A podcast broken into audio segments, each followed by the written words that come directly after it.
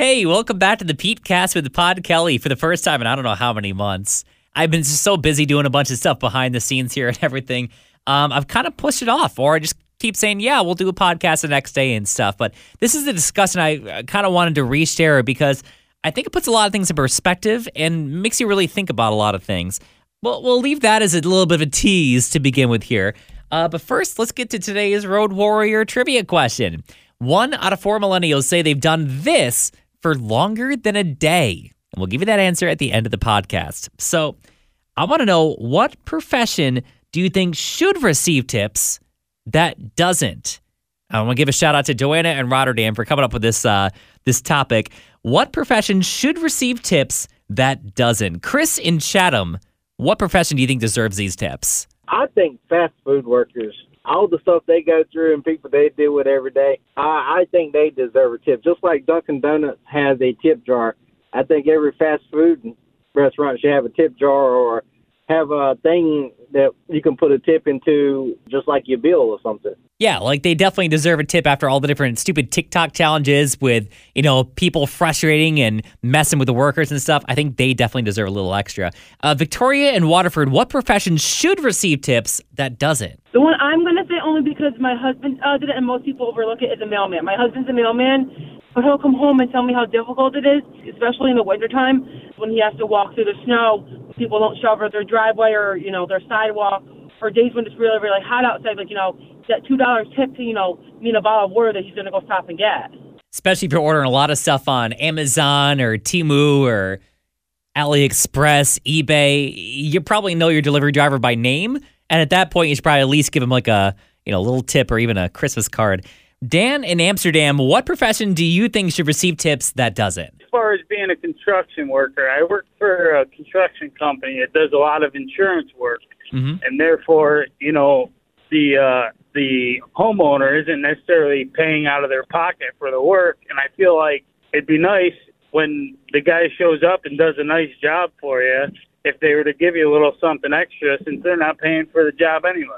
Yeah, exactly. It gives you a little incentive and a little way of saying thank you for putting all the effort in and stuff. Mike in Ballston Spa, what profession should receive tips that doesn't? Personally, I think all first responders because they save your life. Don't you think they should deserve a tip? Exactly. Your house was on fire. They put it out. If I were to have a heart attack and an EMT were to save my life, I'd be putting a Benjamin in his hand. And, and you look at a police officer, he pulls over a speeder that's doing some crazy speed that might end up causing an accident, which puts more people at risk. I mean, giving them a little extra money for saving your life and protecting others seems like the absolute least that you can do. Ryan in Brunswick, what profession should receive tips that doesn't? a garbage man because people don't realize the amount that goes into hauling trash away from their property so that their place looks nice. The amount that we have to deal with as trash drivers is insane. Doing 800 to 1,000 homes daily and the way people put their cans out,